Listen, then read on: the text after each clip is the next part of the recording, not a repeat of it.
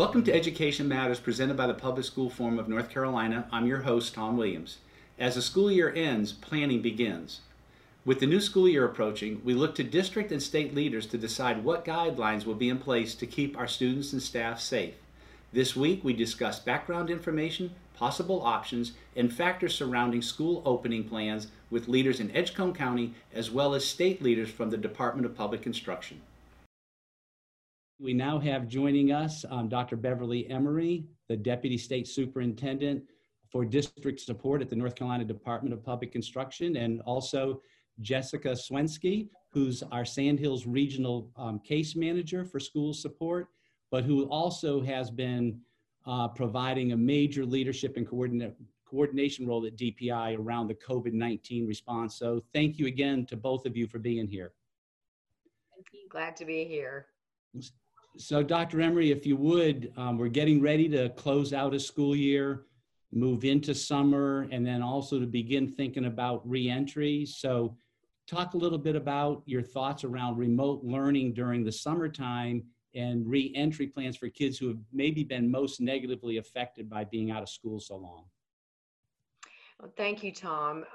This week, the State Board of Education will see and approve guidance from the department around the legislatively funded summer Jumpstart program. Districts will have flexibility with that depending on what kind of scenario we find ourselves in. Obviously, they can pick the timing for the summer and the period of time, and so that will be directly related to what phase of reopening we're in. They can use remote opportunities. Clearly, as we all know, the problem in that is that some of our kids who live in the gaps have not had the best connectivity, and the intent of Jumpstart was to find them and reach them. So districts will be able to be creative about that. They will submit plans to us that will address the components of the legislation. But we really aren't approving them. We are just giving them feedback on what they're proposing to do.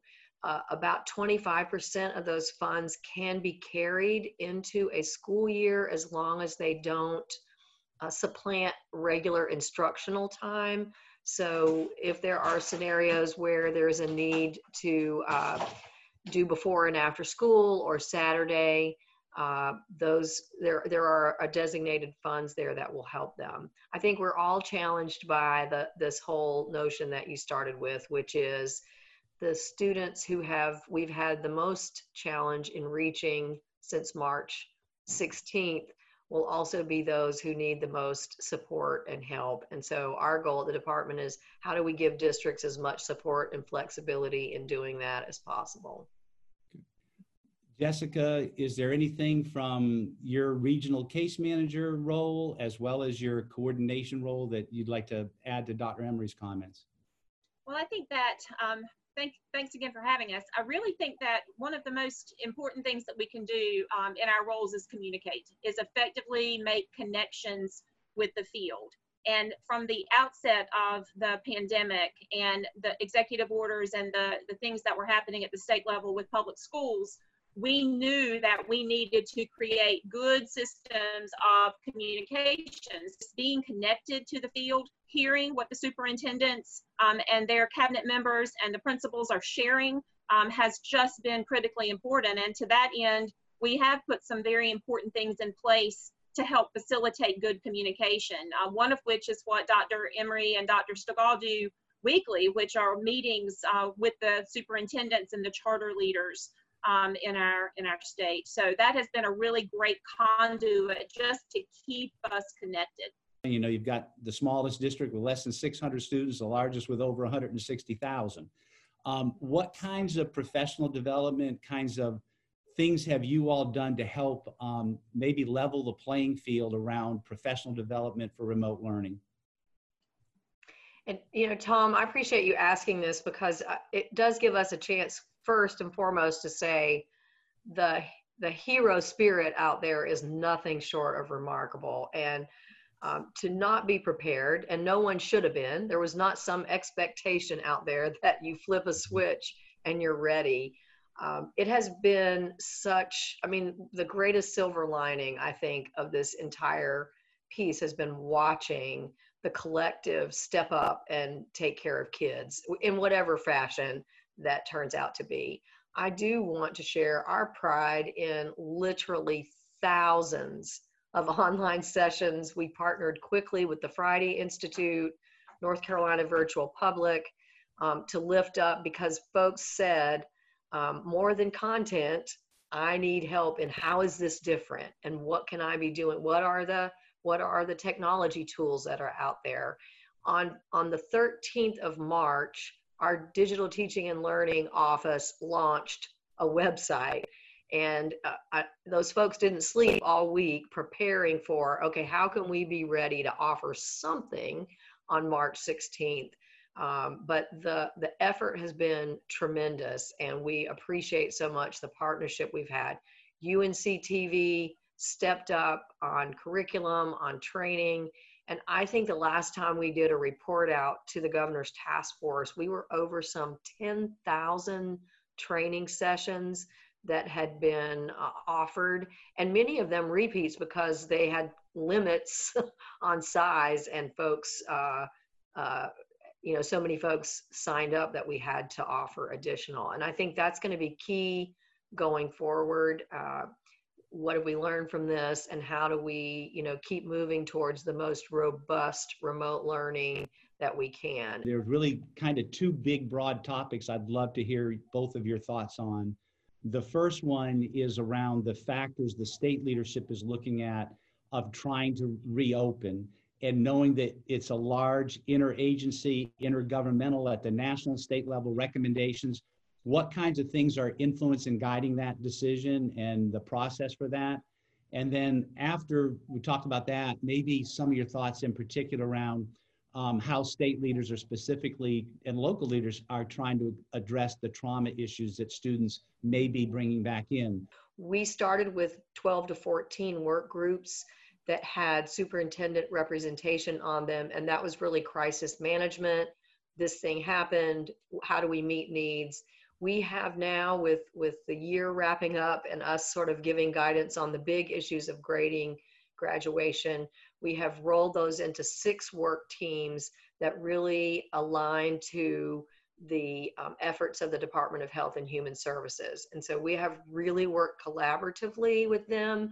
Our goal is that when we do have guidance ready, and we hope that's soon, that it represents the sort of bedrock health requirements, and then how do we operationalize that from a school perspective.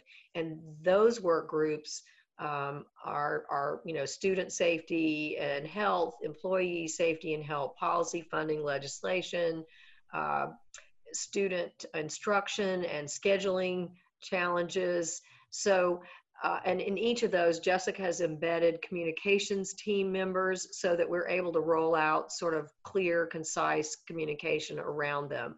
Our teams, Tom, feed up to the superintendent's task force, the State Board of Education, Department of Human Services, and the governor's office. So the idea is that we operate in a well-aligned way. And while folks are clamoring for guidance, and we are trying to do that, we also have superintendent stakeholder groups that we're trying to run these things by. So the idea is, once we let this go, we only get one shot at it, and we want it to be right. Our folks at the Department of Health and Human Services rely on us to say, ooh, that won't work for kids getting on a bus, or and that, so we've spent an enormous amount of time collaborating with all these groups. How about the special needs created by trauma that we know these students? How are you addressing that at the regional state level? One of the most important toolkits that so far we've been, that has been released actually came out Friday. It's an SEL guidebook. That is the production of an incredible work team that consists of lots of stakeholders from the field as well. We know that the social emotional needs of children and how we support them now through the summer, through reentry, how we then teach process and procedures and all those things, but how we continue to be connected. Connections are the biggest theme, not only with SEL, with our teaching staff, but also with the field as well. Thank you so much for being here. I can tell you that we're going to want to come back as the summer moves forward and as reentry takes place, because there's still a lot of uncertainty about the certainty. And yes, we appreciate everything you're doing. More Education Matters will continue after this short break. Education Matters is brought to you each week in part by Town Bank, serving others, enriching lives.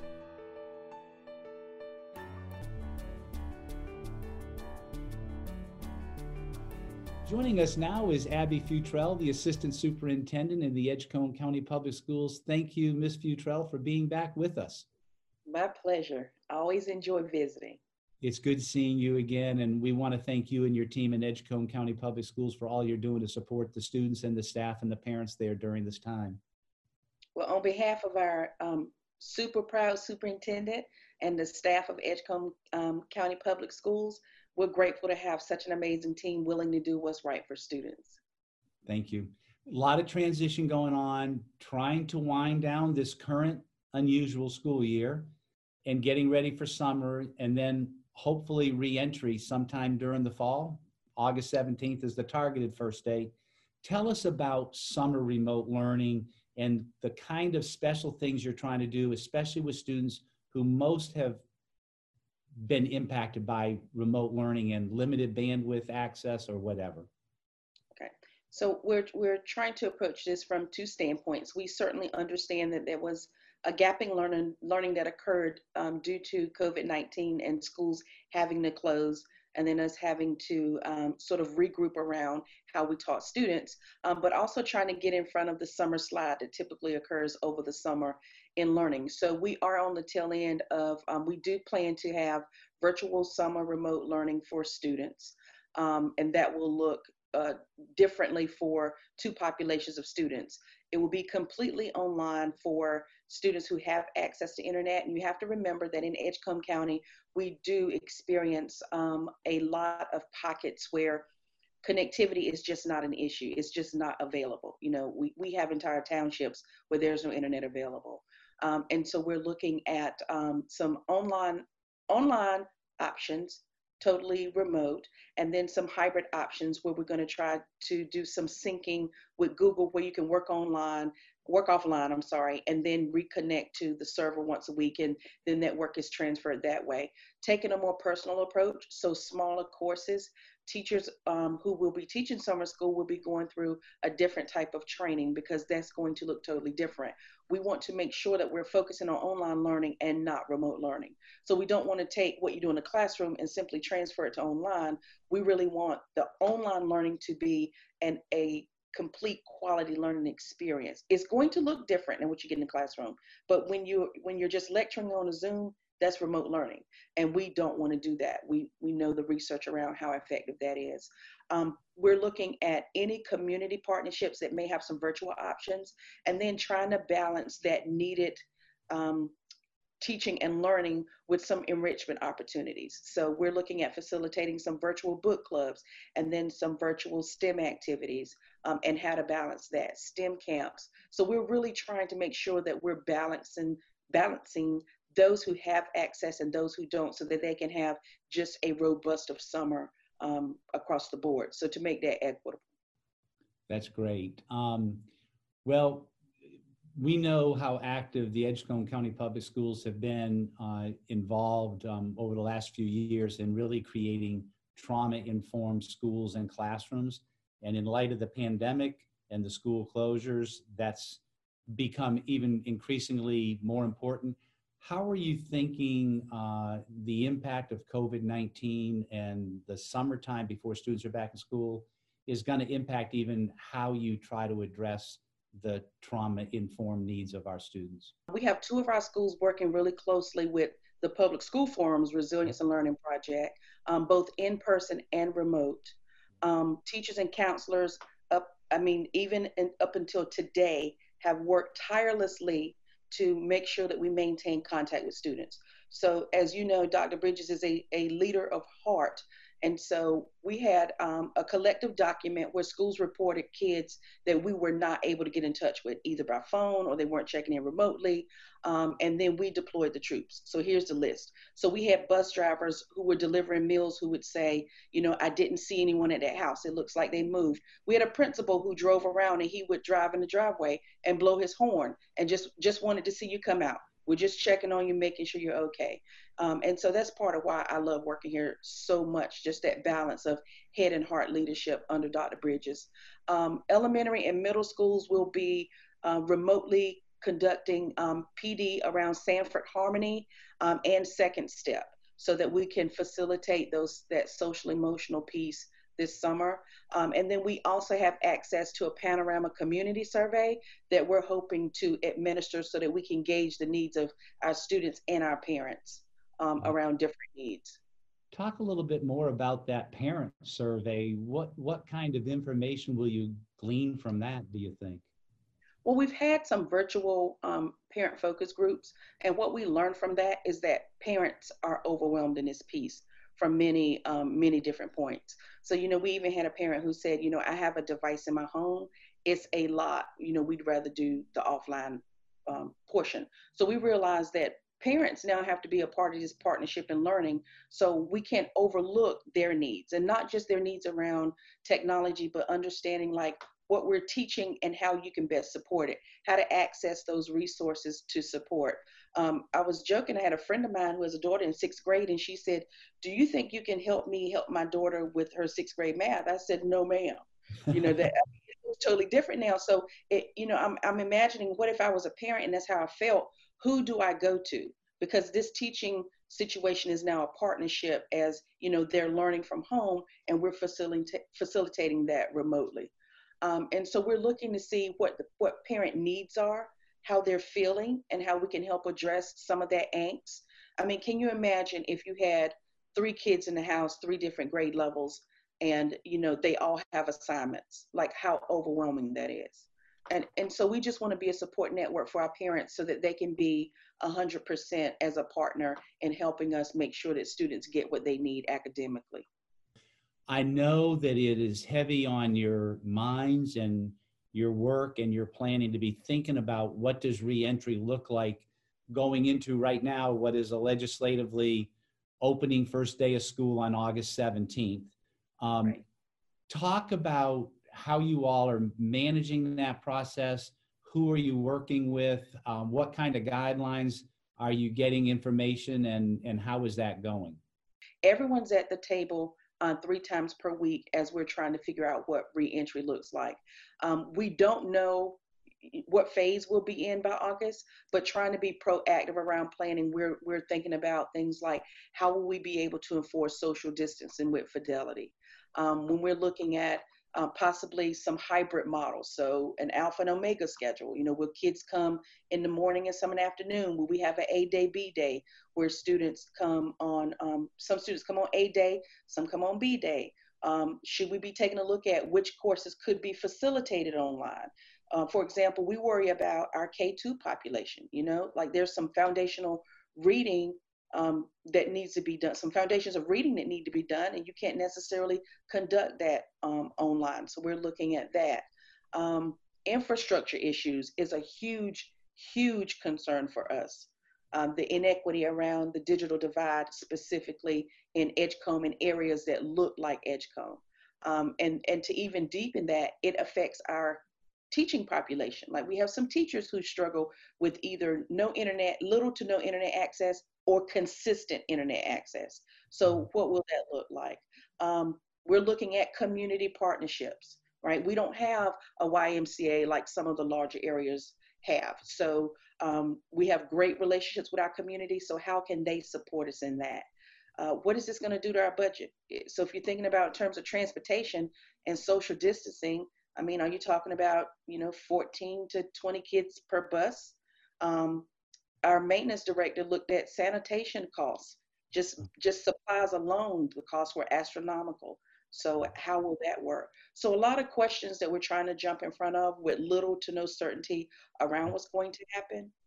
But having everyone at the table, that inclusive model has been key because you have different aspects coming to the table so that we make sure no stone is left unturned. Yeah. How about a final thought from you to your teachers there in Edgecombe County as they enter into the summer? I just want to say thank you.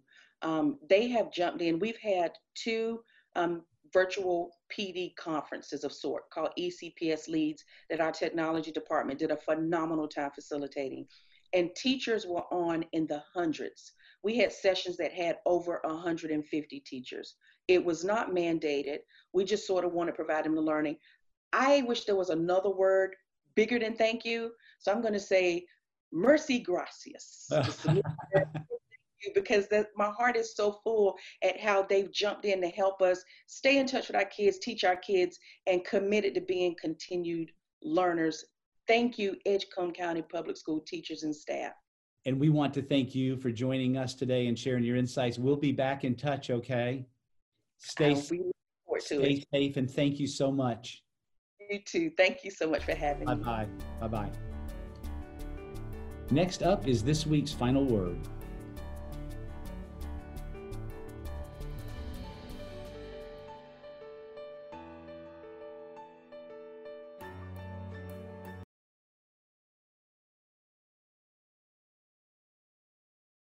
Once again tonight, as we've done for nearly 3 months, Education Matters focused on several key issues related to the coronavirus and its ongoing impact on the kindergarten through 12th grade public schools across North Carolina. Tonight's final word comes at a time unlike any other in my educational career. Don't get me wrong, since becoming a beginning teacher in 1975 and throughout my years of service as a school administrator, there have been plenty of situations and circumstances that were intense, challenging, and stressful, both personally and professionally. Each of you can reflect on many similar such situations you faced in your own lives. COVID-19 and its continuing health impact on millions of people, the large number of families and friends having lost a loved one, the economic impact through job losses, and in education, the shift to remote learning have all elevated the visibility and reality of the inequities throughout our educational, economic, health, social, and political systems. Our public schools are truly the primary place where all of our community's unique attributes and values convene in a common purpose, to prepare our students to be successful lifelong learners and productive citizens. Our children do not create the conditions and circumstances in which they grow up. Their community is created for them by their leaders in the larger system. As our nation continues to wrestle with the most recent unjust killings of unarmed citizens and the pain, trauma, and large-scale unrest stemming from racial injustice in this country, we must ask ourselves, what do we want our children to learn from this crisis, and how do we want them to act towards one another? From an early age, they are watching and listening to every move and action of the adults in their lives and taking their cues on where and how they fit into our society as young adults. Character education is far less influenced by what we tell our children than what they hear in our words and see in our actions. This is especially true in times of crisis like the one we face today. Decades of data make it clear that racial and social inequities exist in all facets of our society, resulting in communities of color being systematically excluded from resources and opportunities. The most marginalized members of our society need and deserve the most support by those in positions of power and who can lead positive structural change to make the greatest difference. In this crisis, the voices of a new generation of leaders and learners are emerging who have the courage, the knowledge, the tools, and a passion for positive change to move this still imperfect union to its greatest heights. That's it for this week's show. Thanks for watching, and we'll see you next week.